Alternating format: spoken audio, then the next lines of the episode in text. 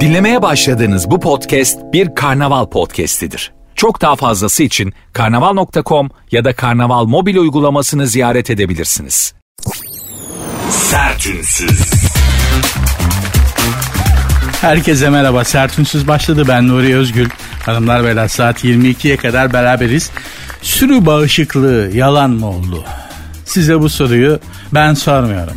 Bilim adamları söylüyorlar. Sürü bağışıklığı yalan mı oldu? İlk aşılar üretildiği günden beri biliyorsunuz Covid mevzundan bahsediyorum hanımlar beyler. Bir sürü bağışıklığı oluşacak. Yavaş yavaş bu iş sönümlenecek. Alışacağız, geçecek, merak etmeyin. Hele şu aşıları bir olun falan dediler. Sonra dediler ki ya ikinci doz da lazım. İkinci doz oldu. Sonra o doz sayısı dörde beşe çıktı. Şimdi hatırlatma dozu çıktı. Yarın öbür gün nereden tanışıyoruz dozu çıkacak. Biraz daha geçecek efendim. Başka isimli bir doz daha çıkacak. Kısacası bu tırıvırı bir iş oldu farkındaysanız hanımlar beyler. Yani sürü bağışıklığı, mürü bağışıklığı yok. Bu Covid'le yaşayacağız belli ki. İyi haber şuymuş, öldürücü değilmiş artık. Artık öldürmüyormuş, süründürüyormuş. Buna sevinmemiz lazım. Bilim adamlarının e, söylediklerinden başlıklar, çeşit çeşit bilim adamlarının söylediklerinden başlıklar. İsim vermeden, hocaların ismini vermeden söylüyorum. Hocalardan biri diyor ki aşıları mutlaka tamamlayın. Hocalardan öteki diyor ki maskeleri çıkar. Hocalardan bir başkası diyor ki gerçek rakam kırk kat fazla, hükümetler açıklamıyor, bütün dünya hükümetlerinden bahsediyor. Ve başka bir hoca da diyor ki vaka artışları çok normal. Biz de hocalara diyoruz ki baba biraz çalışın be. Yani şu kürsüleri mürsüleri, bu akademik kristal kuleleri terk, biraz işe güce bakın ya. Ya kaç sene geçti, bir Covid'i çözemediniz be abicim. Hayret bir şey ya. Sizden bunu bekliyoruz biz. Bize böyle hani burası bu ülke, bu dünya üniversite amfisi değil ki ders verir gibi. Onu yapmayın, bunu yapmayın. Bana niye akılıyorsun? Çalış, işe güce bak biraz. Şu işi çöz. Yani bunu, bunu bekliyoruz biz senden yani. Makale yazmanı beklemiyoruz ki. Bana ne senin yazdığın makaleden? Hayret bir şey. Buradan da bilim dünyasına hepiniz adına sesleniyorum. Çalışın biraz, çalışın. Kaç sene geçti bak. Ayıp hanımlar beyler. Biraz yükseldim farkındaysanız. O aşı oldum, bunu aşı oldum, şunu çakacağız, bunu çakacağız. Ne olduğunu bilmediğiniz bir sürü şeyi bize enjekte ettirip duruyorlar ya. Zaten sevmiyorum bu aşı iğne işlerini. Hiç sevmiyorum ya. Seven var mıdır bilmiyorum da. Sürekli sıyır sağ kolu çat, sıyır sol kolu çat. Bu kaçıncıydı? Üçüncü müydü? Beşinci miydi? Hatırlatma dozu muydu? Nerede gördüm ben seni do- Neyse. Neyse. Program hep böyle yüksek voltajda geçmeyecek, merak etmeyin. Saat yirmi ikiye kadar size kendinizi daha iyi hissetmenizi sağlayacağım. Programın Instagram ve Twitter adreslerini de vereyim. Sert Ünsüz yazıp sonunda da iki alt tire koyuyorsunuz. Buradan hem Instagram'dan hem Twitter'dan bana mesaj atabilirsiniz. Ayrıca benim Instagram adresim de var. Nuri Özgül iki bin yirmi bir. Hadi başladık bakalım. Sert Ünsüz. Pet shoplar kasaplar odasına bağlandığı tartışma sürüyor. Biliyorsunuz pet shopları kasaplar odasına bağladılar ticari olarak. Bu da bir infial bu da bir infial yarattı. Nasıl ya şimdi? Benim Robin var mesela, köpeğim. Baba beni yemeyeceksin, kestirmeyeceksin deyip. Oğlum bu öyle bir şey değil, bu ticari bir şey. Yani kasaplar odasına bağlanıyor. O pet biz seninle alakası yok. Senin kasapla bir işin yok evladım falan dedim. Onu bilelim de yani dedi. Sen dedim rahat et oğlum. Ben seni hiç kasaba verir miyim? Zaten teri yersin. Senden iki yüz elli gram kıymaya çıkar ya çıkmaz. Ne vereceğim? Sen takıl, boş ver. Bunlar dedim ticari insanların düzenlemeleri. Sen takılma oğlum, sen köpeksin ya. Sen köpekliğini yapmaya devam et. Ona buna hırla. Değil mi? Evin önünden geçenler arada diş göster. Rrr, hani bak burada köpek var ha şş, falan diye. Yapman gerekenleri yap. Gerisine karışma, rahat edeceksin. Ben sana güzel bakacağım ama kasapla falan işin yok dedim. Hayvan biraz sakinledi. Ya veterinerler odası başkanı ya da işte gene kasaplar odası başkanı bir açıklama yapmış. Şimdi hangisi olduğunu bilmiyorum. Adamların günahını da almayayım da ikisinden biri. Ee, daha önce dedi bu pet shoplar dedi çiçekçiler odasına bağlıydı dedi. O zaman da bütün hayvanlar çiçek miydi dedi. E insan biraz irite oluyor yani. Ama Ankara'da manavlar odasına bağlı, manavlara bağlı pet shoplar da var. Enteresandır. Eğer odanız yoksa yani bir işletme açacaksınız. Mesela e, psikolojik danışma merkezlerinin bazısı bakkallar odasına bağlı. Çünkü böyle bir oda yok. Psikolojik danışma merkezleri için kurulmuş bir oda olmadığı için lan bunu biz nereye bağlayalım? Lan nerede yer var? Hangisinin üyesi az? Aa bakkallar odası azmış. Bakkal az kaldı zaten deyip psikolojik danışma merkezlerinin bir kısmını bakkallar odasına bağlıyorlar. Böyle odası olmayan ticari kuruluşları çok acayip yerlere bağlayabilirler. Pet shoplarda onlardan biri. Yani odası yok. Odası olmayınca bunu başka odaya iteliyorlar. Hani eski eşya gibi. Tavan arası gibi, anlıyor musun? Sen senin odan yoksa seni işte bakkala bağlıyorlar, manava bağlıyorlar, kasaplar odasına bağlıyorlar. Böyle oda toplantısına gidiyorsun, sağ taraf sol taraf eli bıçaklı adam dolu böyle. Adam az önce dana kesmiş gelmiş. Sen de böyle pet shop, kaniş satan bir adam olarak aralarında oturuyorsun. Yapacak bir şey yok. Ama sonuçta hanımlar beyler, dünyada mesela çeşitli şeylerin başkenti olacak ülkeler seçilse, gezegende bazı ülkeler bazı kavramların başkenti seçilse, t- Türkiye bizim bu cennet ülkemiz kafa karışıklığının başkenti seçilirdi. Eminim. Sert Ünsüz. Fransa'da restoran siyahi müşterileri geri çevirmiş. Paris'te bir restoran Şanzelize'de siyahi müşterileri içeri almak istemedi. Savcılık restoran yönetimi hakkında soruşturma açtı. Ama savcılık neden hemen soruşturma açmış? Çünkü sosyal medyada çok tepki oluyormuş. Bizde de öyle mesela. Sosyal medyada çok tepki olunca emniyet ve savcılık çalışmaya başlıyor.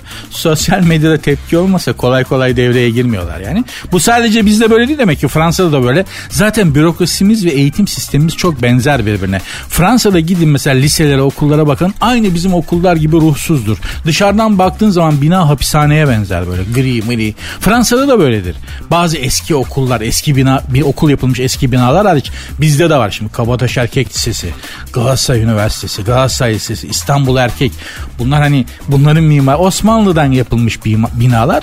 Okul demezsin. Saray gibi görünüyor dışarıdan ama onun dışında diğer gerçekten Milli Eğitim Bakanlığı'ndan sonra yapılmış binalara bak. Hani bir tık müdahale etsen pek çok okul hapishaneye dönebilir bina olarak. Neyse efendim, bu Fransa'da da işte siyahi diye müşterileri geri çevirmişler. Ee... Sosyal medyada çok tepki olmuş. Bir kere şimdi tersten bakalım. Aslında en son söyleneceği ya da hiç söylenmemesi gerekeni hemen söyleyeyim. Ya sen hem siyahisin, Afrika kökenli, hem de Şanzelize'de restorana yemeğe gidiyorsun. Abicim oraya ben gitmiyorum beyaz olmama rağmen ya. Yani beni almazlar be kardeşim. Teleme peyniri gibi çocuğum, bak bembeyazım. Fransızdan çok Fransız'a, Rus'tan çok Rus'a benziyorum. Nereden biliyorsun diyeceksin. Ben ya bugün git kapalı çarşıya, hangi ırka benzediğini öğrenmek istiyor musun? Kapalı çarşıya git, yürümeye başla. Nuri Osmaniye kapısından gir, yürümeye başla. Sen başka bir kavme benziyorsan müşt- e, oradaki esnaf sana o kavmin dilinden laf atar. Bana mesela sürekli Rusça laf atıyorlar. Bir şeyler söyle. Efendim canım diyorum. Ha pardon abi diyor. Şimdi sen de hangi kavme benzediğini öğrenmek istiyorsan öyle gidip de aynada bakmana, araştırmana gerek yok. Kapalı çarşıya gideceksin İstanbul'da. Esnaf sana hangi dilden? Fransızca, İngilizce, Almanca, Rusça. Bana Rusça takıyorlar diyor. Ben de, ben de diyorum ki tamam abi, zaten ben Rus'a benziyorum. Oradan biliyorum yani. Zaten adım Nuri. Bir harf değişiyle Rus ismi de oluyor. Yuri, değil mi? Benim olayım belli. Şimdi Fransa'da e, ırkçılık, ya bütün Avrupa'da Adolf Hitler öldü mü zannediyorsunuz hanımlar beyler? Mussolini, Adolf Hitler, bunlar öldü mü zannediyorsunuz? Ölmediler canım. Yani bedensel olarak öldüler ama bıraktıkları faşizm mirası Avrupa'da canavar gibi yaşıyor. Alttan alta yaşıyor ve size bir şey söyleyeyim, hemen hemen her Avrupalı'nın ruhunda yaşıyor. Az ya da çok, hemen hemen her Avrupalı'nın ruhunun bir kenarında biraz Adolf Hitler, biraz Benito Mussolini var. Var. Bu Fransız restoranında siyahi müşteriyi almamışlar diyorlar ya. Sen git, seni de almazlar aslında. Yabancı olduğunu anladığın anda sana problem çıkar. Bana çıkardılar oradan diyor. Beş dakika geç kaldınız diyor adam. Fransız olduğumu anladı. Üç ay önce internet üzerinden rezervasyon yaptırmışım. Serseriye bak. Beş dakika geç kaldım diye bana masayı vermiyor. Gereken Türk işi arızayı çıkardım. Hemen masa özür dileriz monsieur diyerek şey yapıldı falan. Hiç alttan almayın böyle bir durumlarda. Tam tersi sesinizi yükseltin. Hiç hiç geri vites yapmayın. Onlar yapacaklardır. Başka bir durum vardı mesela, bu çok hani faşizme, ırkçılığa girmez ama bir tekne restoran rezervasyon yapıyorsunuz. Tekne açılıyor Sen Nehri üzerinde. Gidip gelirken işte sen Paris'in güzelliklerine bakıp yemeğini yiyorsun. Rezervasyon yaptırdık. Son anda fark ettim ki gravat takmak mecburi erkekler için. Gravat takmak mecburi. Son an böyle bir yere bir not, not şeklinde yazmışlar. Gittik uydurduk bir gravat girdik. Abi erkek milletinin çoğu gravatsız gelmiş. Çünkü gerçekten bir yerde ikaz yok. Ama gravat takmak mecburi. Ya şöyle adamlar vardı. Yuvarlak bisiklet yakar. Tişörtün üstüne boynuna gravat bağlı. Öyle girebiliyorsun ya. Yeter ki gravatı bağla, anlıyor musun yani? Ya böyle boynuna yular gibi, affedersiniz tasma gibi bisiklet yaka tişörtün üstüne gravat bağlamış adamlar falan yemek yiyor etrafında. Diyeceğim hanımlar beyler, böyle şeylerle hepimiz karşılaşabiliriz Avrupa'da. Tenimizin rengi hiç önemli değil. Sizin öteki olduğunu, öteki olduğunuzu tırnak içerisinde söylüyorum. Fark ettikleri anda yapıştırırlar. Hiç acımazlar. Size de tavsiyem, eğer denk gelirsiniz siz de hiç geri vites yap. Yapmayın. Hiç yapmayın. Onlar geri vitesi yapacaktır. O kadar da değil. Masanın doğu tarafında olmak daha basit, daha böyle alt kavimden olmayı gerektirmiyor. Masanın doğu tarafının biraz artık sesini yükseltmesi lazım. Şu M T V ödemenin kolay bir yolu yok mu? Haydi şimdi Akbank. Akbank Mobil'den kolayca ödeyebilirsin. Sen de hemen Mobil'den Akbank'la ol, motorlu taşıt vergilerini Mobil'den kolayca öde. Detaylı bilgi akbank nokta com'da. Mobil'in bankası Akbank. Sert Ünsüz. Dünyanın en iyi online date, yani sanal internet üzerinden tanışma buluşma siteleri açıklanmış. Burada isimlerini söylemeyeceğim tabii. E, ve fakat işte en bilindiği Tinder falan o listede var ama birinci değil. Neyse. Ya ama yani bence bunlar artık miadını doldurmuştur. Online date'ler. Yani çünkü erkekler tarafından söylüyorum. Ben de erkek olduğum için. Bu sitelerde de vakti zamanında çok gezdiğimiz için biliyorum. Ya şu andaki mevcut durumda bir online tanışma buluşma sitesinden çok zor. Çünkü bir kadına aşağı yukarı ortalama beş yüz erkek düşüyor. Arkadaşlar. beş yüz erkek düşüyor. Kadın olmak da zor. Düşünsene. Yani beş yüz tane manyak sana yazıyor. Çeşitli durum, çeşitli ruh hallerinde. beş yüz tane tuhaf ruh hastası, yani ruh hastası derken böyle, yani yapacak bir şey yok. Yazıyor, nasılsın, merhaba, selam, tanışalım mı, open ya da kimisi direkt. Neyse efendim, bizi dinleyen ve online tanışma buluşma sitelerine üye olmayı düşünen hem cinslerime sesleniyorum, erkeklere sesleniyorum. Arkadaşlar, böyle bir siteye üye olup bir hanımefendiyle tanışmayı umut edeceğinizi, Kalahari çölüne gidin, dünyanın en büyük çöllerinden biri, Gobi çölüne ya da en ortasına oturun. Doğru dürüst bir hanımefendiyle tanışma ihtimaliniz daha fazla. Daha fazla. Bu online date işleri, internetten tanışma, buluşalım, görüşelim. Buralardan düzgün ekmek çıkma ihtimali artık yok. Dediğim gibi yani buralar Masai Mağara'ya dönmüş durumda. Yani Zambezi gibi. Ha, bir kadına beş yüz erkek düşüyor. Kadınların ne kadar zor durumda olduğunu düşünebiliyor musunuz? Düşünebilir miyim? Ha, bizim tam tersi olsa nimet. Yani bir erkeğe beş yüz kadının düştüğü bir online dating uygulaması bulursanız bana da söyleyin, ben de üye olayım oraya. Bakın, bütün samimiyetimle, bütün açık yürekliliğimle söylüyorum yani. Buralardan düzgün ekmek çıkması zor. Zaten sistem artık oturmuş. Hani sorulacak sorular belli, alınacak cevaplar belli. Kim ne aradığını o kadar biliyor ki. Gerçekten hani hayal ettiğiniz buluşma, hayal ettiğiniz insanı buralarda bulmanız çok zor. Çok zor. Git Gobi çölünün ortasına otur.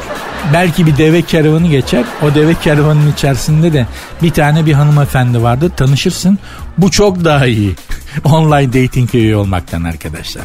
Benden söylemesi. Girmeyin. Biz de üyeliklerimizi iptal ettik yani. Yapacak bir şey yok. Ne yapalım? Yok, çıkmıyor. Ama mesela her erkeğin şöyle bir hayali vardır. Yolda gidiyorsunuzdur ya da bir yerde. Mesela kitapçıdasınızdır. Aynı kitaba aynı anda İki el uzanır. Biri sizin eliniz. Döner bakarsınız, öbürünün elin sahibi çok güzel bir hanımdır. O kitap üzerine sohbet etmeye başlarsınız. Sonra bir çay içmeye davet edersiniz. Birbirinize ne kadar uyuştuğunuzu fark edersiniz. Oradan bir şey ilerler. Romantik olur. Ya da ne bileyim, yolda yürüyorsunuzdur.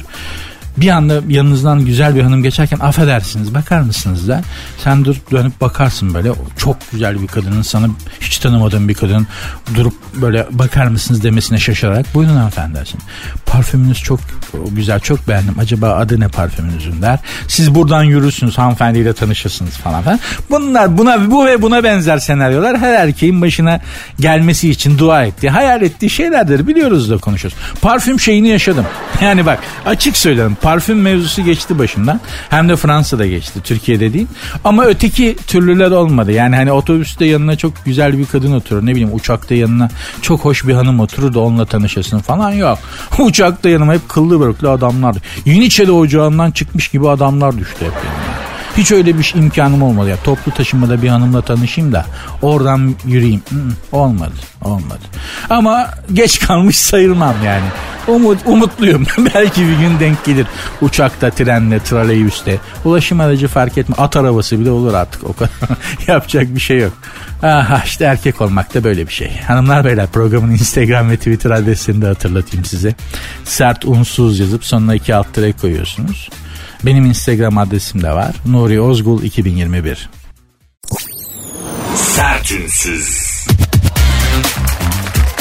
Paraya para demiyorlarmış. Kim? Sizle ben olacak halimiz yok bizim. Biz de gerçi paraya para demiyoruz. Elimize bir geçse para diyeceğiz ama biz bizde olmadığı için paraya para diyemiyoruz. Bu ismini sayacağım insanlar da o kadar çok para kazanırlar ki onlar da paraya para demiyorlar. Pul diyorlar, elinin kiri falan diyorlar yani. Kim bunlar? Ünlü aktörler, Hollywood'un ünlü aktörleri. Paraya para demiyorlarmış. Listenin başında en çok kazanan bu sene Tom Cruise.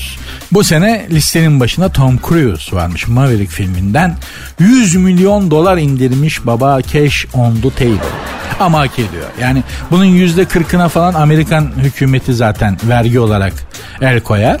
Amerika'da vergiler ağır biliyorsunuz. Hatta şöyle, Amerika'da vergiler o kadar ağır ki bir başkan seçim, bir başkanın en önemli seçim vaati vergi yükünü düşürmek. Hani bizde nedir? Bizde bir hükümet en önemli vaadi nedir? Hayatı ucuzlaştırmak. Zam, işte pahalılığı gidermek, ekonomiyi rahatlatmak. Amerika'da en önemli vaat E, vergileri düşürmek. Vergileri düşüreceğim diye. O kadar a- bir de vergi işinde en ufak bir yanlış yapamıyorsun. Oyarlar. Bak hani ceza verirler, hapse atarlar diyeyim. Oyarlar. Vergi o kadar. Bir de sağlık. Sağlık çok pahalı. Artık bizde de pahalı gerçi de. Ama bizim sağlık sistemimiz hala Amerika'dakine göre avantajlı. Hala bir şekilde de bir devlet hastanesinden uygun hizmet alma ihtimalim var. Türkiye'de var şimdi. Haksızlık etmiyor. Amerika'da öyle değil. Bir rahatsızlık geçiren arkadaşım sağlık sigortası yaptırmış giderken. Amerika'ya giderken. Biz orada bulunduğu süre içinde sağlık sigortası yaptırmış. Bir rahatsızlandı. Çok benim gibi tel maşa bir sağlık sistemi var. İmmün sistemi zayıf. Rahatsızlanmış adam. Doktor moktor. iki yüz elli dolar falan. Doktor gelmiş. Ateşine bakmış. İğne yapmış. Gitmiş. iki yüz elli küsür dolar yani. iki yüz elli üç yüz dolar arası bir şey. Bunu sormuş, demiş ki ben bu sağlık sigortasını yaptırmasaydım bu bana kaça çıkardı? dört bin dolar. dört bin dolar. Yani doktor geliyor, ateşini ölçüyor, işte nabzına bakıyor, ateş düşürücü çakıyor, gidiyor, dört bin dolar. Dolayısıyla sağlık da çok pahalı olduğu için Amerika'da başkanların en önemli iki vaadi şu: vergileri düşüreceğim, sağlık sistemindeki şeyi, avantajı arttıracağım. Bizde de hala işte hayat pahalılığını düşüreceğiz, enflasyonu. Ben geldim gidiyorum hala aynı vaatler. Türkiye'de hiçbir şey değişmiyor. Değişmiyor. Değişse değişti derim. Değişmiyor. Ne yapayım? Hayret bir şey ya. Neyse efendim, Tom Cruise yüz milyon dolar kazanmış ama dediğim gibi bunun yüzde kırkı vergidir zaten. altmış kalır Tom abiye. yüzde on menajerlik desek e, e, altı bin doları da oradan gider ki menajer daha çok kopartır. Bu Tom Cruise'dan bir on milyon dolar da manaj- management'tan kopartırlar. Tom abiye işte yanında çalışanı, çaycısı, tostçusu var. Tom Cruise'un yanında kimler, ne ünvanda insanlar çalıştığını bilmiyorum o dünya. Çaycısı, tostçusu, yancısı derken Tom abi bu işten kırk beş milyon dolara tertemiz çıkar. İyi para. İyi para ama sonuna kadar hak ediyor. Bu Maverick filminde babaya baba jet kullanıyor. Savaş jeti kullanıyor. Düşünün yani, bir yönetmensiniz, başrol oyuncunuz, diyorsun ki şu uçağı sür, sürüyor. Şu motora bin, takip sahnesi çekeceğim, motoru sür diyorsun. Başrol oyuncun bizzat motoru sürüyor. Tom, Tom Cruise motosikleti de hasta. Hemen hemen her filminde de bir motosikletli takip sahnesi vardır, baba koyar. Kendi oynuyor. Deli. E şimdi bu adama verilir abi yani. Vereceksin Tom Cruise'a. Amerikalıların Cüneyt Arkın'ı gibi bir şey yani. Cüneyt Arkın hiç dublör kullanmıyordu ya, rahmetli. Cüneyt abi ata kendimine, surlardan atla diyorsun, atlıyor. İki atın üstünde gidiyor. Dıgıdık dıgıdık. Başlar oyuncusu. Amerika'nın, e, Cüneyt Arkın'ın Amerikan versiyonu bu Tom Cruise. Dolayısıyla Tom abi hak ediyor gerçekten. Tom Cruise'dan sonra kim kazanıyormuş en çok? Will Smith kazanmış. Bu tokat attı ya ödül töreninde karısına laf edene. He. Ben inanmıyorum gerçi onun hala kurgu olduğunu düşünüyorum. Will Smith abimiz, biz de severiz Will abiyi, gerçekten güzel filmleri vardır. Eski aslında ses sanatçısı, müzisyen.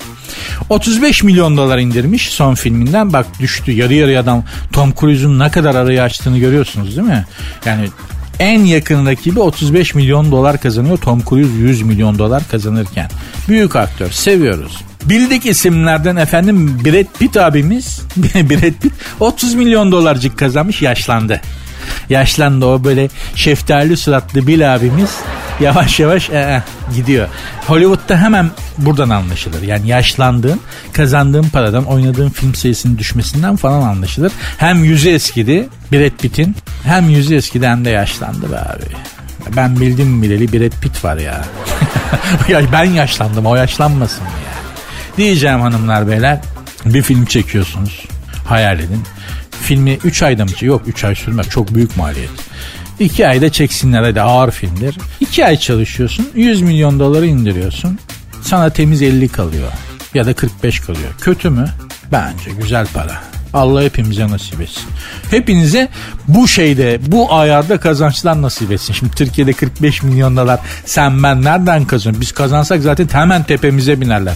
Sen ne yaptın da kırk beş milyon dolar kazandın? Şş, gel buraya diye hemen çekerler kenara. Sen ben zaten kazanamayız.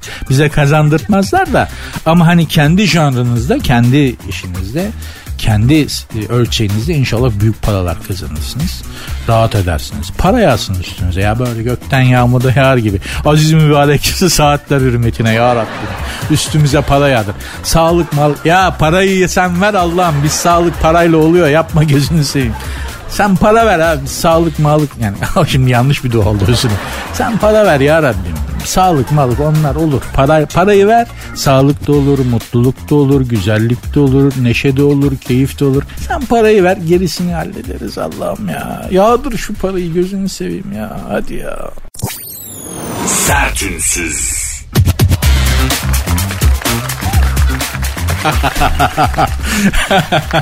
çok çok özür dilerim. Kutsal nehirden su içti, hastanelik oldu. Buna gülüyordum.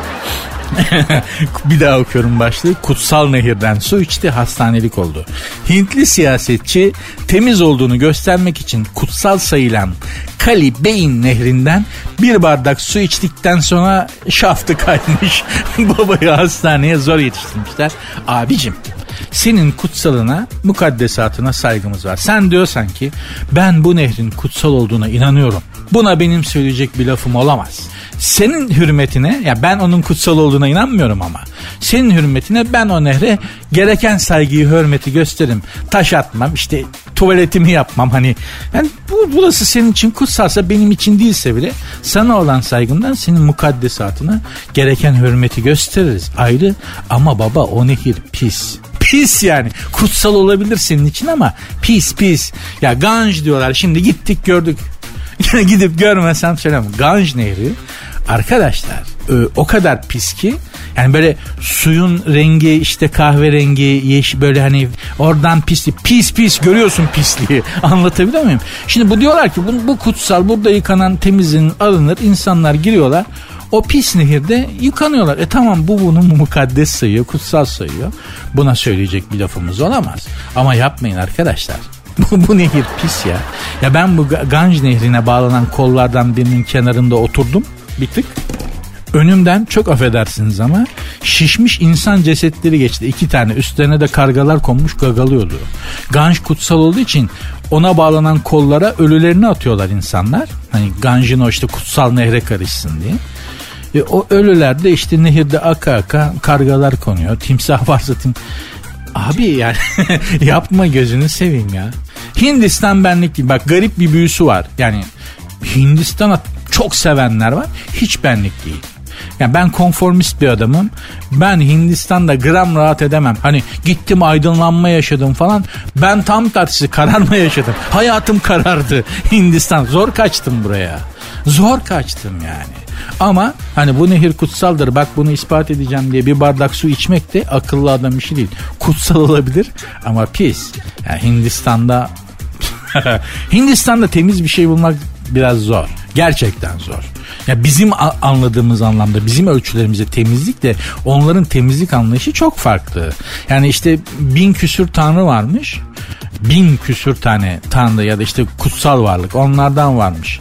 O taraflardaki inanç sistemlerinde. Bunlardan bir tanesi temizliği emretmez mi ya? Bin küsür tanrınız var, bir tanesi temiz olun dememiş mi ya? Ya ortalığı çöp götürüyor. Bak çöp dağları götürüyor ya. İnanamazsın ya. Gerçekten öyle ya. Bir tane tanrı desin ki ya temiz olun, çöpü, pisliği sokağa atmayın dememiş mi ya? Soramadık tabii. İnanç konusunda çok ters insanlar. Bir anda şey oluyorlar. Bizi de çok ilgilendiren bir şey yok ama eğer konformistseniz tamam, Hindistan size göre değil abi. Açık ve net söylüyorum. Su mu işleri de falan yani çok zor. Çok zor gerçekten. Allah yardımcısı olsun. Ama seveni ayrı. Sevenine sözümüz yok. Onlara bir lafımız yok. Onlar Hindistan'a gidiyorlar. Hindistansız yapamıyorlar. O da başka bir boyut. Benlik değil ama başka bir boyut. Sert Ünsüz. Tarihe geçen sportmenlik. Danimarkalı Wingegaard Fransa bisiklet turuna, Tour de France derler biliyorsunuz. Fransa bisiklet turunda en önemli rakibinin yere düştüğünü görünce arayı açmak yerine durup bekledi. Tadej Pogacar, işte bu yere düşen adamın adı herhalde, yerden kalkıp yanına varınca örnek davranış sergileyen meslektaşının elini sıktı. Beni beklediğin için çok teşekkür ederim dedi. Öyle oldu böyle oldu. Gerçekten bisikletçiler, bunlarda da mama çok oluyor be. Mamacılık. Ya bunlar gerçekten çok centilmen beyefendi insanlar. Güzel insanlar. Tertemiz insanlar. Ama bunlarda mamacılık çok. Yani doping moping. Bunlar at yarışlarından daha çok. E, en son neydi şimdi, adı aklıma gelmedi. Bu Tour de France'ın efsanesi vardı. Paso kazanıyor sürekli. E, baba mamacı çıktı. Sürekli hap iğne miğne. Zaten diyorlar ki ben bu işte doping moping standart. Mühim olan yakalanmamak. Gerçekten öyle. Yani hani doping olmayan, o işte ilaçları almayan zaten yok kardeşim. Burada mühim olan yakalanmamak diyorlar ya. Bilmiyorum. Ben söyleyenlerin yalancısıyım. Bu, tör, bu Tour de France'ın bisiklet yarışlarının hastası benim annem. Yani ev kadını, gündüz oturuyor kadın bütün gün Tour de France'ı ya da İtalya turunu seyrediyor. Çünkü anne diyorum ne anlıyorsun bu adamlar? Ah, çok güzel yerlerden geçiyor diyorlar. Çünkü gerçekten de o rota özel olarak belirlenmiş durumda. Ee, yani Fransa'nın, İtalya'nın en güzel yerleri, en tarihi, böyle yemyeşil, zümrüt gibi şatoların, matoların, böyle masal gibi köylerin içinden geçiriyorlar bisikletçilerin rotasını. Böyle havadan mavadan özel çekimlerle böyle ağzına açık kalıyor abi. Vay diyorsun, ne kadar güzel bir yer. Bunun bizim bir Ege tarafında bir versiyonunu yaptılar. Mobilyacılar çıkma lastikçi. Yok, çünkü asfalt zaten berbat. Mogadishu seviyesinde asfalt kalitesi. Bir de yani hani bisikletçiler geçiyor. O şehre girmeden önce bir otosanayi bölgesi vardır ya. Çıkma lastikçi Emin falan yazıyor. Oğlum adam üç bin yıllık bilmem ne megalitlerin arasından, iki yüz elli üç yüz yıllık masal şatoların arasından geçiriyor yolu. Ha, arada bir bizim antik bir hipodromun önünden geçti falan, gördüm ama. Neyse, diyeceğim ev kadınları içerisinde bu Tour de France'ı seyreden çok fazla. Ya annem yapıyor kahvesini, Tour de France seyrediyor abi. Bir de işi de çözmüş. Sarı mayoyu bugün kim giyecek acaba diyor. Bu sarı mayo işte en iyi dereceyi yapana giydiriyorlar her turda falan. Diyeceğim, bizi dinleyen hanımlara sesleniyorum, özellikle ev hanımlarına. Bu spor kanallarından birinden yayınlanıyor. Şimdi zaten galiba ismini söyleyemiyorum ama bu Tour de France'ı falan seyredin. Bir de çok geyikçi iki abi sunuyor. Acayip muhabbetleri var. O da güzel, o da sarıyor. Bence o adamlara futbol maçı sundurulmalı. Ya arada çok tatlı muhabbet ediyorlar. Bizi dinleyen hanımlara gündüz ne seyretsem, bunaldım ben bu evlilik program ıvır zıvırlarından, level atlamak isteyen ev hanımlarına Tour de France ya da işte Belçika, İtalya turları, bu, bu üçü çok muhteşemdir gerçekten. Tour de France, İtalya turu ve Belçika. Buralardan acayip güzel yerler, manzaralar çıkıyor hanımlar. Mesto, benim annem hastası ya. Hint dizisi seyreder gibi, Hint dizisi seyreder gibi Tour de France seyrediyor kadın. Valla. Size öneriyorum. Tour de France'a bir bakın. Gerçekten çok seveceksiniz. Böyle bir ferahlatan. Bir e, benim radyo programım gibi bir etkisi var yani. İzledikten sonra aa böyle bir rahatlık, bir ferahlık gelmiş gibi oluyor. Öyle bir etkisi var. Öneriyorum hanımlar. Sert Ünsüz. Politik doğruculuk beyni yoruyormuş. Amerika'nın Texas A and M ve Florida üniversitelerinde yapılan araştırmalara göre politik doğruculuk zihni yoruyormuş. Fiziksel ve dijital sosyal ortamlarda doğru kabul edileni söylemeye çalışmak psikolojiyi zorluyor ve yani bu politik doğruculuk zihni zorluyor dediği şey değil. Hani siyaset ve politikacıların yaptığı takiyeden bahsetmiyor. Hepimiz ne diyor Aristoteles? Biri Aristoteles Aristoteles demişti. Çok hoşuma gitmişti. Aristoteles ne diyor? İnsan siyasi bir canlıdır. Yani insan siyaset yapar. Dediğim gibi bizim anladığımız anlamda böyle hani siyaset değil. Hani politika, partiler, şu bu o değil. İnsan siyasi bir canlı. Bu ne demek? Duruma göre davranır demek. Anlatabiliyor muyum? Geri vitesinde yapar. Gerektiğinde duruma göre davranır. Senden daha güçlüye yaltaklanırsın. Senden daha zayıfı ezersin. Kimi insan böyle. Bu da bir siyaset işte. Bu da bir politika. Ya da şöyle. Ben de şu anda politik davranıyorum. İçimden neler söylemek gerek- geliyor bazı haberleri okurken. Söyleyemiyorum. Kenarından geçiyorum, yumuşak geçiyorum ya da hiç bahsetmiyorum. Bu da politika işte. Hayat sizi buna zorluyor. Patrona kızdın, ağzını açamadın. Amire kızdın, bir şey diyemedin. Taksi şoförüne kızdın, yuttun, bir şey söyleyemedin. Dolmuşçuyu da biri omuzuna çarptı hayvan gibi yolda giderken dönüp iki laf edemedin, etmedin. Bunların hepsi işte politika. Ve bu bunun aslında bence tanımı diyememek. Diyememek hastalığı hep her insanda var, az ya da çok. Bence bizde çok var diyememek. Gerçekten söylemen gerekeni, gerçekten içinden geleni söylemen gerektiği anda söylemiyorsan sen politika yapıyorsun demektir. Peki bunun sonucu ne oluyor? İşte kendi kendine konuşma. Yalnız kaldığında mesela söyleyemediklerini söylüyorsun. Değil mi? Birine bir şey söyleyeceksin. Ya o an aklına gelmiyor böyle tam yerine koyacağın laf ya da gerçekten yutuyorsun. Çünkü o yukarıda senden daha yukarıdadır. Amirindir, memurundur. Hak ettiği cevabı verememişsindir. Eve gelip yatağına uzandığı zaman başlarsın cevap vermeye. Hadi hadi. Öyle değil böyle. Bu böyledir. Bütün gün kendi içinde konuşursun sonra. Bunun sonucu olarak işte kendi kendine konuşmalar, tuhaf tikler, garip böyle tuhaf vücut hareketleri. Bir anda durup dururken falan böyle garip şeyler yapmalar falan böyle çıkar ortaya. Allah korusun hastalığa sebep olur. Mümkün olduğu kadar politik davranmamaya çalışın. Bu sizin sağlığınız açısından da çok iyi. Anlatabiliyor muyum? Yani şimdi ben de bak program boyunca dediğim gibi politik davranıyorum yani. Gerçekten söylemek istediklerimi söylesem bana yarın program yaptırmazlardı. O yüzden ister istemez politik davranmak zorunda kalıyoruz. Ne yapalım? Dünya böyle. Yuvarlak ve dönüyor. Yani dünya dediğin şey yuvarlak ve dönüyor. Yuvarlak ve dönen bir şeyin üstünde sağlam neyi kurabilirsin ki? Hanımlar beyler programın Instagram ve Twitter adreslerini hatırlatayım da. Bu yuvarlak ve dönen bir şeyin üzerinde hiç olmazsa tatlı tatlı mentionlaşalım. Güzel bir vakit geçelim. Zaten programın Instagram ve Twitter adresleri aynı. Sert Ünsüz yazıp sonuna iki alt tire koyuyorsunuz. Benim Instagram adresim de Nuri Özgül iki bin yirmi bir. Sert Ünsüz. Haydi aşkım gel yanıma. Bunu kim demiş? Nurgül Yeşilçay'ın sevgilisi beyefendi Necati Kocabey. Ee, yok bunu Nurgül Yeşilçay demiş, sevgilisi Necati Kocabey'e. Nerede demiş? Denizde çimiyormuş Nurgül Hanım. Yani yüzüyormuş diyelim. Gerçi fotoğraflardan gördüğüm kadarıyla bu yüzmek değil, bu çimmek olabilir. Hepimiz çimiyoruz. Denizde girmiş işte çimerken e, sevgilisi beyefendi sahildeymiş. Necati Kocabey beyefendi. Nurgül Hanım demiş ki haydi sevgilim gel, haydi aşkım gel yanıma demiş. Necati Bey de geliyorum canım diye yekini vermiş. Bir anda fırt diye Nurgül Hanım'ın yanına denize girmiş. İşte aşk tazelemişler. Aşk ne güzel.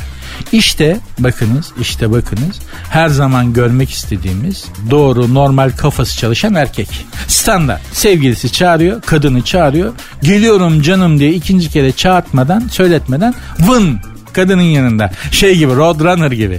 Ding diye orada bitiveriyor. İşte bu. Denize girmişler. Şimdi bakıyorum denize girdikleri yere taşlık kayalık bir yer. Acaba Nurgül Hanım için midyede çıkardı mı? Necati Bey dalıp midye çıkartırsın ya. Taşlık yerlerde olur midye. Fum midyesi de var ama yenmez. Taşlık yerin midyesi güzeldir böyle. Taşa tutunmuş midye. Böyle çıkaracaksın orada hemen. üç dört tane tenekenin üzerinde böyle pişirip kebap yapıp orada el cihazını yedireceksin. Bir kadının karnını doyuruyorsanız ellerinizle ya bir kadına yemek yapıyorsanız sular seller bak. Bir kadını baş, daha iyi büyüleyemezsin ya. Ne servetinle ne al, tek taş yüzük bilekler hani büyük hediyeler, ne bileyim işte bir kadını büyülemek için kullandığımız standart yöntemleri düşünün beyler. Hani hediyeler, mücevherat, çiçekler, böcekler, iltifatlar. Bir kadın için yemek pişirin. Ama o, o sizi seyredecek. Otur bebeğim şuraya diyeceksin mutfakta. Eline vereceksin işte kolasını, bilmem nesini. Anlayın yani, bir kadeh, bir bardak bir şey ikram edeceksiniz. Bağlayacaksın önlüğü babacığım. Güzel ama öyle amele gibi değil. Böyle güzel, standart. Stil olacaksın biraz yani. Bağlayacaksın önlüğü. O hanımefendi seni seyrederken onun için yemek pişireceksin. Soğan doğrayacaksın. Eti doğrayacaksın. Salçayı kavur. Bak bundan büyük bir afrodizyak ve şey olamaz. Biliyoruz da konuşuyoruz. Şimdi bana detay verdirmeyin ya. Bu böyledir. Yani sadece ben değil yani, bunu konuşuyoruz kendi etrafımızdaki insanlarla da. Gerçekten bir hanımefendiyi büyülemenin en etkili yoludur onun için yemek pişirmek. Ama dediğim gibi yemeği pişirdin bilmem de kapı çaldı hanım geldi, öyle değil. Hayatım senin için pişirdim falan. O o o o o da bir şeydir ama böyle o izleyecek seni. Var ya. Ya bana güven ya. Bizi dinleyen beyefendilere sesleniyorum. Bana güvenin ya. Şu şu yaşanmışlıktan süzdüğüm şeylere biraz itimat edin arkadaşlar. Yapın bunları ya. Siz kazanacaksınız. Ben bunları söylesem bana ne faydası var? Söylemesem ne zararı var? Biliyoruz da konuşuyoruz yani. Bu erkek dünyası içerisinde birbirimizi geliştirecek, level atlatacak, segment yükseltecek tüyoları birbirimize vermemiz lazım. Beyler. Yani hanımları davranışlarımız konusunda nasıl daha ileriye gidebiliriz? Nasıl daha elit, nasıl daha süzülmüş tavırlar sergileyebiliriz? Birbirimizi geliştirmemiz lazım. Yani ben yurt dışına çıktım. İşim gereği de kendim için de defalarca çıktım. Ağırlıklı olarak işim gereği çıktım ama gittiğim memleketlerde hani döndüğüm zaman arkadaşlarımdan, etrafımdaki erkek tayfasından duyduğum standart soru. Abi kızlar nasıldı? ya, ya bir hani bu sadece hani etrafında nasıl adamlar var kim bilir falan diye düşünmeyin. Bu soruları kimlerin sorduğunu bir bilseniz. Ne işlerde çalışan, hani ne titre olan insanlar. Moğolistan'a gittim geldim. Abi Moğolistan'da kızlar nasıl? Sana ne? Desem ki şahane. Dünyanın en güzel kadınları Moğolistan'da. Ayrıca Moğolistan'da değil, Yakutistan'da. Onu da sıkıştırayım da. Yani atlayıp Ulanbator'a mı gideceksin ertesi gün? on dokuz saat uçakla. Abi burada kızlar güzelmiş diye. Gene de bu soru değişmez ya. Almanya'ya gidiyorsun geliyorsun. Almanya artık da ciğerini bildiğimiz yer yani. Abi Almanya'da kızlar nasıl Berlin'de? Sana ne? Diyelim ki şahane. Berlin'e mi gideceksin? Bu hiç değişmiyor ya. Bu bak gittim geldim yani bir yer içinde sorulmasın ya. Hani bir, herhangi bir yer içinde. Abi orada yemekler nasıldı diye sorun be kardeşim. Ne bileyim abi tarihi bir eser var mıydı? Ne bileyim abi enteresan bir yer var mıydı? Güzel bir, ne bileyim bir şey bir şey sorun ya. Abi kızlar nasıl? Ha? Evet, tamam. Boyları uzun mu? Gözler mi? Yap. Böyle maalesef. Hanımlar bakın erkek dünyası için içeriden çok enteresan tüyolar verdim size. Sevildiğinizi bilin. Bir radyo programları içerisinde şu programdan daha fazla size hizmet eden bir radyo programı yok hanımlar. Gerçekten öyle. Sert Ünsüz. Arkadaşlar, hanımlar, beyler sıkı duralım. Donald Trump bir daha geliyor. Cumhuriyetçi Parti'nin adayı baba bir daha seçilecek. Bir daha oy kullanıyor biliyorsunuz. Enteresandır, Donald Trump aslında çok sempatik biri değil ama bir iş adamı olduğu için bir kere bütün konu, her konulara ben bundan ne kazanırım diye bakıyor ve kazanacağı şey onu tatmin ederse de gerekli tavizleri vermekten çekinmiyor. Genelde Amerikan başkanları, çok özür dilerim bu tabir için, öküz tanımlaması içerisinde alabileceğimiz tavırda olurlar. Benim bildiğim bir Bill, şey Bill Clinton böyle değildi. Bir de bu Donald Trump gerçekten alacak verecek, getiriye götürüye bakıyor ve karşısındakini de yani e, kemiğin üzerinde, rakibi içinde et bırakması gerektiğini biliyor adam. İş adamı olduğu için, oradan geldiği için biliyor ve buna göre davranıyor. Değişik bir adam, dediğim gibi bizim pek sempatimizi kazanmış biri değil ama mesela bizim Cumhurbaşkanımızla bildiğim kadarıyla birebir diyaloğu var. İyi anlaşıyorlar. Bir konuşmasında demişti yani siz e, Recep Tayyip Erdoğan'ı beğenmiyor, sevmiyor olabilirsiniz ama ben çok iyi anlaşıyorum demiştim. Bu kadar böyle enteresan bir adam Donald Trump ve baba bir daha geliyor. Muhtemelen de seçilecek. Ben gerçi bu Joe Biden'ı arada öldürür C I A, F B I, arada Kamala Harris'i başkan yaparlar diyordum ama yapmadılar. Kamala Harris gerçek bir deli. o kadın. Dünyanın canını okuyacak diye düşünüyordum ama bir gün bir yerden kafa çıkaracağını düşünüyorum. Burada enteresan olan şudur. E, Cumhuriyetçi Parti'nin adaylarından biri de e, Pensilvanya adayı Doktor Mehmet Öz. Doktor Oz diyorlar, biliyorsunuz onlar da Ö harfi olmadığı için. Donald Trump Doktor Mehmet Öz'ü destekliyormuş. Doktor Öz de biliyorsunuz çift tabiyetli, yani hem Türk hem Amerikan vatandaşı ama böyle bir A B D başkanı olamadığı için arkadaşlar Doktor Öz demiş ki Amerika'da işte senatör olursam, seçilirsem valim olacak, valim olacak, ne olacak işte onlardan birini olursam Türk tabiyetinden çıkacağım, Türk vatandaşlığından çıkacağım demiş. E çıkacak. Yapabilecek bir şey yok yani, çıksın. Ne güzel, bizden biri orada olacak falan. Daha önce de Avrupa Parlamentosu'nda, Almanya Parlamentosu'nda, İngiltere'deki başbakan Türk asıllıydı be. Ataları Türktü. Ne faydasını gördük abi? Ne faydaları oldu bize yani? Olmadı. Bunun da olmayacak bize bir faydası Doktor Mehmet Öz'ün. Boşuna şey yapmayalım ya, bizden biri olsun, bir adamımız olsun orada abi falan diye. Ayrıca sana zaten olabilecek faydası şu: Amerika'ya gittim, vize kontrolünde problem çıktı. Mehmet Öz'ü arayıp Mehmet abi bana vizede problem çıkartıyorlar abi, bir alo desene şu. Böyle bir şey yapabileceğim mi? Yapamam. O zaman sana bir faydası yok zaten. Sana faydası olabileceği tek şey bu. Amerika'da suç işledin, şerif seni kodese attı, Mehmet Öz'ü arayıp Mehmet abi beni içeri aldılar abi, koş abi falan. Yapabileceğim mi? Yapamayacağım. O zaman sana faydası yok zaten. Pratikte bir faydası olması lazım bir adamın çünkü. Doktor Mehmet Öz'ün biliyorsunuz mühtedi olduğu için, yani sonradan hani Amerikalı olduğu için Amerika'ya daha çok faydası olacaktır ve bunun için çalışacaktır. Yani bir mevzu olsa Amerika mı Türkiye mi dese Amerika diyecek adam. Zaten Amerikan senatörü ne diyecek yani? Bu şeyde de böyle, mesela vize kontrolünde de böyledir. Mühtediler, sonradan dönenler daha fanatik olurlar e, o ülke hakkında. Yani mesela İngiltere'ye giriyorsun, İngiliz vize memuru var, e, Hintli vize memuru var, Pakistanlı vize memuru var. Abi Hintli'ye denk gelme de. Bak yani sonradan İngiliz olmuşa denk gelme. Onlar daha zalim. İngiliz, İngiliz'e git, Pakistanlı, Pakistan'da Türk olduğunda biz sempati duyuyor, hemen basıyor geçiyor. Ya da Yemenli, Yemenli hemen. Yemenli bir vize, bir kere denk geldim. Yani tak diye vurdu. Dedim çok hızlı oldu ya vize işlemi, çok teşekkür ederim. Ben Yemenliyim, sen Türkiye'lisin, ikimiz de Osmanlıyız, hoş geldin dedi. Öyle bir şeye denk gelmiştim Yemenli'de yani. Ee, Yemenli vize memurunda. Ama mesela hani adam İngiliz, orada bekleyen mesela sonradan İngiltere vatandaşlığına geçmiş Polonyalı. Kaç. Kaç, İngiliz'den beter öttürür. Bu sonradan dönenler böyledir. Daha fanatik olurlar. Siyasette de böyledir mesela. Bir partiden öbürüne geçer. Sanki önceki partide hiç var olmamış gibi yeni partinin manyağı olur. Böyledir bu, biliyor. Dönenler daha fanatik olurlar yani. Sigarayı bırakanlarda da öyledir mesela. Adam sigarayı bırakır, hayatında hiç sigara içmemiş birinden daha fazla sigara düşmanı olur. Ya olsun da yani, anlatabiliyor muyum? Bıraktığı zaman daha fanatik sigara karşıtı oluyor. Bir zamanlar sigara içmiş olanlar. Diyeceğim. Ya bu dünya hiç iyi bir yere gitmiyor ya. Vallahi. İnşallah yani biz güzel yerlere gider, biz de güzel günler görürüz. Ama şu gidişat. Allah'ım neyse. Arkadaşlar ben programı bağlar başı yapayım. Politik davrandım. Gene az önce bahsetmiştim.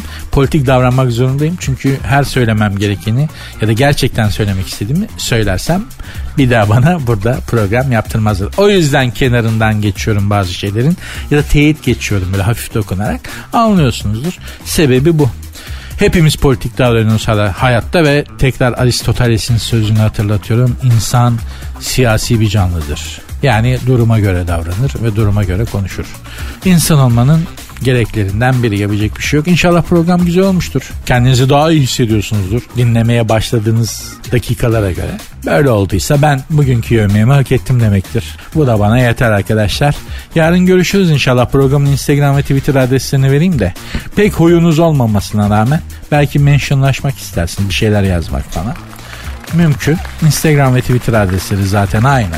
Sert Ünsüz yazıp sonuna iki alt tire koyuyorsunuz.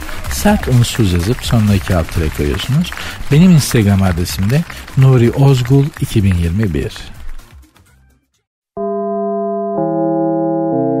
Dinlemiş olduğunuz bu podcast bir Karnaval podcastidir. Çok daha fazlası için karnaval nokta com ya da Karnaval mobil uygulamasını ziyaret edebilirsiniz.